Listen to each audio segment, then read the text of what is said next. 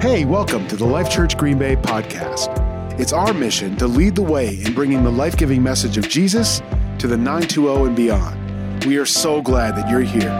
If this is your first time joining us, would you connect with us? We want to do life with you, and there are so many ways we can do that from wherever you are in the world. You can get connected with us and other Jesus people in one of our Facebook groups by joining us for an online service every Sunday or connecting with people through life groups and pocket churches.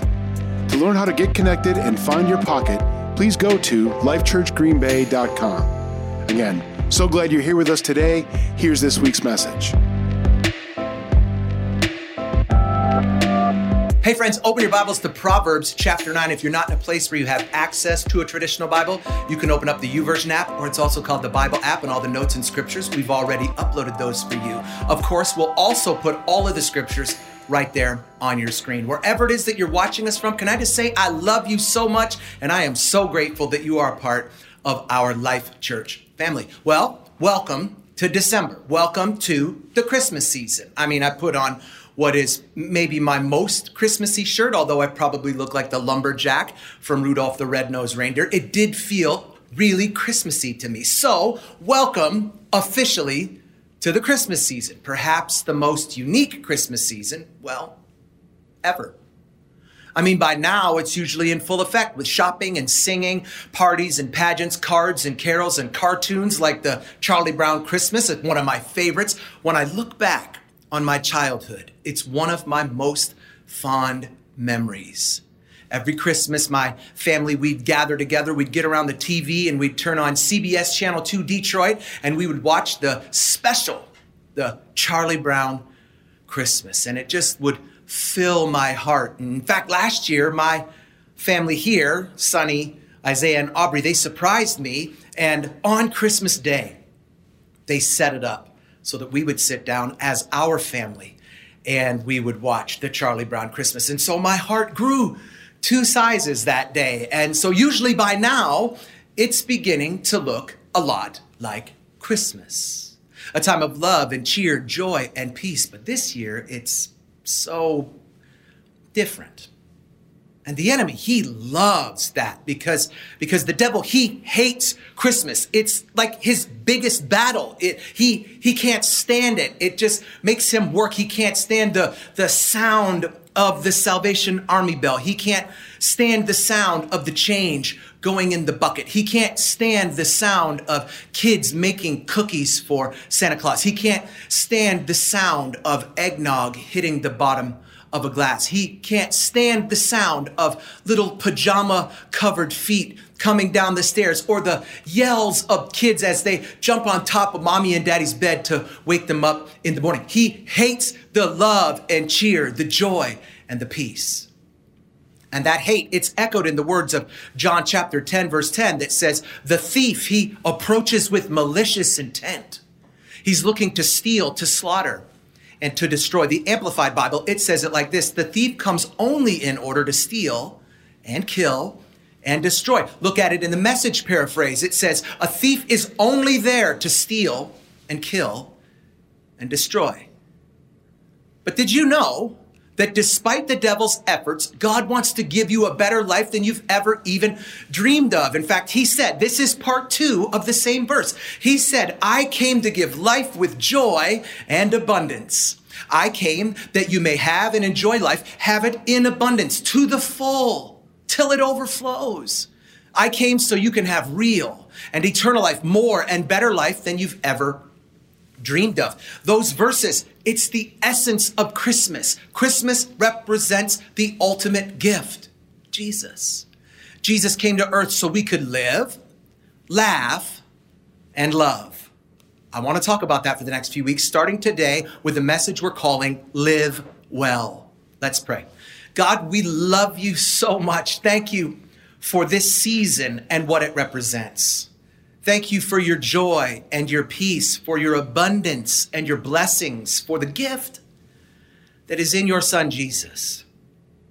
So, God, for the next few weeks, but particularly today, would you let that spirit of Christmas, the beautiful comforter, the Holy Spirit, well up within us and let our hearts and let our minds be changed so that somehow, in the midst of everything that's happening in our lives and our surroundings, we can live well. In Jesus' name, amen. You know, this past week, we should have been hosting our annual women's event called Merry and Bright, where hundreds of women get to dress up and they put on beautiful dresses and high heels, and they some of them put on hats and they get their their uh, makeup done, and they they give their kids either to a babysitter or they have their husbands watch them. They, they get to get their hair did and their nails done. They get to have their picture taken on the picture wall. They get to shop where all these beautiful local vendors bring these unique gifts so that they can buy them and give them to the people that they love. They get to sing. But most importantly, they get to hear a message from Pastor Sonny that's just for them, that's just about living your life merry and bright. But for the first year since the Hennessy family has been here, we couldn't have the event. And not being able to have the event got me to thinking what happens when life isn't and bright? What about the times when it seems like the devil is winning? Because there are times when it feels like the devil is winning. And if you feel like that, first of all, you're not alone. The Bible, it's filled with people who felt the same way. For example, Solomon, he was a man who literally had everything that he could ever want and more. He was wise and wealthy, well known and well regarded. I mean, leaders came from around the world just to get his advice and just to see if he was as wealthy as everyone advertised. But in spite of all that, he was completely unfulfilled. He wrote an entire book about it. It's called the Book of Ecclesiastes, and he penned these words while in a really dark place. Look at what he says in chapter 2, verse 17. So I hated life because the work that's done under the sun, it was grievous to me. All of it, it's meaningless. It, it's a chasing after the wind. And, and I've been in that place. Have you? You know, that place where life has no meaning. Your marriage isn't working. Your job is in jeopardy. Your money, it's gone. Your kids, they're distant. I mean, those are some of the gifts that 2020 has given us. But it was in those meaningless moments that I was able to make a few observations. Here's the first when life has no meaning, it just seems useless. Like you get to a point where you just stop feeling like life matters. Hello, pandemic.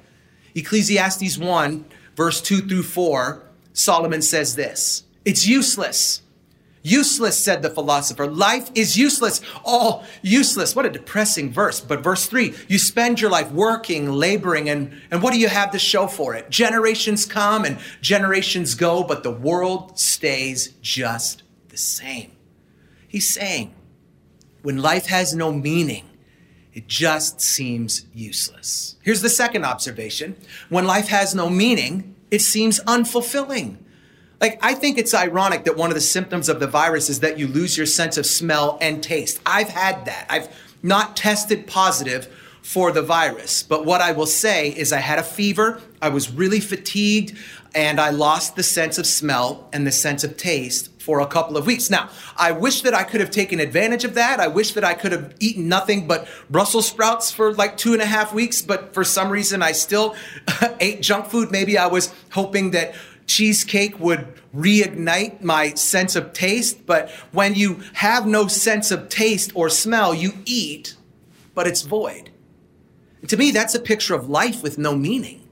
Nothing brings satisfaction. Nothing seems to fill the void. Nothing gives you flavor. You've tried it all sports, parties, gifts, money, cabins, vacations, sex. I mean, Solomon tried it all and more. And in Ecclesiastes 1 8 through 10, he says, No matter how much we see, we're never satisfied. No matter how much we hear, we're not content. History merely repeats itself. He's saying when life has no meaning, it seems unfulfilling. Here's a third observation. When life has no meaning, it seems uncontrollable. Have you ever felt out of control? In Ecclesiastes 1:15, Solomon said, "You can't straighten out what's crooked and you can't count things that aren't there." Even with all of his riches, power, and influence, he felt like his life was out of control. And so throughout Ecclesiastes chapter 1, Solomon's basically just venting. He's confronting some very real questions. He's really asking what I would call life's biggest questions. And guys, he's not alone. I've asked them, you've asked them, and some of the most godly people who've ever lived have asked those questions too. Questions like, why am I alive? I mean, this question was asked by the great prophet Jeremiah. He asked, why was I born? Was it only to have trouble and sorrow to end my life? in disgrace. You think 2020 was bad. Obviously, Jeremiah was going through something. Like, like Jeremiah, who who was a great prophet, who predicted and prophesied things, who, who God used so miraculously and so mightily, who he performed these great miracles and these great signs and wonders through. Even Jeremiah asked, Why was I born? Or Solomon, who, who had everything and more, was asking, Why is it that I'm alive? Here's another of life's biggest questions Does my life even matter? You're not the only person who's ever wondered that or ask that question. Isaiah 49 4 says, My work all seems so useless. I've spent my strength for nothing, for no purpose at all. No purpose at all? Like, yo, this is Isaiah. Like the guy who saw the Lord. He said, I saw the Lord. He was high and lifted up, and his glory, or as he said, his train, it filled the temple. And, and like the God who was surrounded by angels. He's literally inside of God's courtroom and God's surrounded by these powerful and mighty angels who are singing, Holy, holy, holy is the Lord God Almighty who was and is and is to come. And one of them like takes a coal and touches Isaiah's lip and he says, Here I am, Lord, send me. Like he, like that Isaiah or the Isaiah who God used to prophesy the coming of Jesus. And yet he's asking, Does my life even matter? And if Isaiah is asking that, wouldn't you think it's only natural that you and I would wonder the very same thing? Does my life even matter? Here's another one of life's biggest questions What's my purpose? Psalm 89, verse 47 says, Why did you create us? For nothing? Have you ever asked that question? Of course you have. Rick Warren has sold over 40 million copies of his book, Purpose Driven Life, based on this one question. And that question is amplified by lockdowns and shutdowns, restrictions and quarantines. That question is amplified when everything revolves around Zoom calls and virtual meetings and virtual learning and being stuck in our houses and being told that we can't get certain products at the store. And so, in times like this, people have questions. You have them, I have them, everyone has them. And the questions, they aren't small or trite. They aren't insignificant or inconsequential. The questions, they are pertinent. They are paramount. But the good news is, they're not rhetorical. There is an answer. There is what I would call life's big answer. And I want to give it to you today. You ready for it? Here it is Live well. Sounds simple, right? Yeah. Except too many of us aren't doing it. Too many of us are not living well for whatever reason, after spending the past nine months in and out of isolation and quarantine, too many of us are still bitter and ugly, mean and hurtful. Rather than being kind or helpful, loving or patient, far too many of us are still hateful and vindictive. But guys, it's time we stop. We need to stop living our lives the way we've always lived our lives. We're better than that. Friend, you're better than that. Proverbs 9 6 says, Leave your impoverished confusion and live. It's saying, like, like leave your spiritual poverty mentality and live. Walk up the street to a life with meaning. Friends, what if we did that? Like, what if we actually lived out the golden rule? What if we actually did unto others what we wanted done unto ourselves. Like during just like like just during this Christmas season. Like, just give it a trial run. Like sign up for 30 days and if you don't like it, we'll refund your credit card. What if we actually followed the greatest commandment and loved God with all of our hearts and loved other people the way that we wanted to be loved? And friends, I'm not naive. I'm I'm not ignorant. I get it. Trust me. I understand. This isn't easy. It's it's easy to say. but it's not easy to do. It's not easy, but it is simple. The solution is so simple. How do you live well? Fix your focus. Stop looking at your present and start looking at his gift, Jesus. And I know that this has become so cliche, but he's the reason for the season. What if we just fixed our eyes on him? What if we fixed our focus? What if we listen to the words of Second Corinthians that say, Don't lose heart. Though outwardly we're wasting away, inwardly we're being renewed every day, for our light and momentary troubles are achieving for us an eternal glory that far outweighs them all.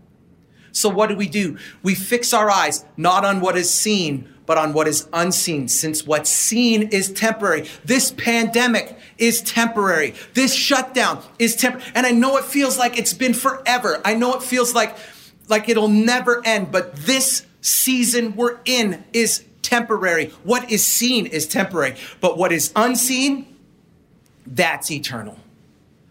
And so, friends, if you want to live well, you have got to live your life with a view of eternity. Look beyond this life that we're living. Life is a long game.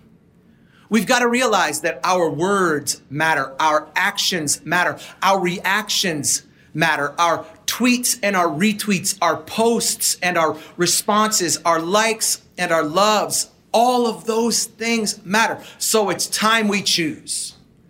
Like Deuteronomy 30 says, now choose life so that you and your children may live and that you may love the Lord your God. Listen to his voice and hold fast to him. For the Lord, he is your life. God, it's so good. Isn't that so good? For the Lord, he is your life. So even though the thief, he only comes to steal and kill and to destroy, Jesus, he has only come so that you can have life and you can have it to the fullest. Regardless of a virus or a pandemic, a lockdown or a quarantine, He has come so you can live well. Are you? Are you living well today? Are you living a life of love and cheer, joy and peace? Friend, if you're not, you can start your Christmas season off right and start living well right now. You do that by fixing your focus, by putting your eyes on Jesus. We do that? Would you close your eyes? You know, salvation is literally just fixing your focus. It's taking your eyes off of the things that you've been doing. It's taking your eyes off of your sins and your indiscretions. It's taking your eyes off of your past and putting your eyes on your future. A future that without Jesus is destined for hell and damnation, but with Jesus is destined for an eternity with Him in glory. And so today, maybe you're watching this and you say, you know what, Sean, my destiny, my eyes are not fixed on Jesus. And coming into this December, coming into this Christmas season, I want to change that. And so today, we want to give you the opportunity to do that. And here's how. In just a moment, I'm going to give you an opportunity to receive the gift of salvation. And the way we're going to do that is I'm going to say a few lines in a prayer, then I'm going to pause. And if you repeat the lines that I just said and you mean them in your heart, the Bible says that you will be saved. So if you're watching this and you say, Sean, I need that, I need a relationship with Jesus, repeat this after me Jesus, I'm a sinner, but I'm sorry. Please forgive me. Please change me. Come into my life, make me different, make me new. Be my Lord, be my Savior. In Jesus' name, amen. Friend, if you prayed that, you just received the greatest gift you'll get, not just this Christmas season, but in all your life the gift of everlasting, eternal life with Jesus. And it begins this beautiful journey where everything you've ever done wrong has just been deleted and you get to start new and you journey away from where you are toward where Jesus wants you to be, which is more like Him. And so we would love the opportunity to walk that journey with you. So here's how you can help us help you. If you would just message us and let us know that you received Jesus as your Savior today, we will connect with you and we'll get the opportunity to begin to build your relationship with Him. But we're not done. Maybe you're watching this and you say, Sean, like, I'm going to heaven. There's no doubt about it. But you're not living not living by the golden rule. You're, you're not living by the greatest commandment. And you say, Sean, the pandemic, it's, it's just beating me down. So I need to shift. I need to I need to do a 180 today. If that's you, I want to pray for you. God, for my friends who are watching this who just aren't living well, help them. Bless them. Encourage them. Add courage to them. We love you for it. In Jesus' name. Amen. Hey, thanks for joining us this week. Did you know we have discussion questions for each message? You can download them and talk it over with your friends and family. Go to lifechurchgreenbay.com to download today.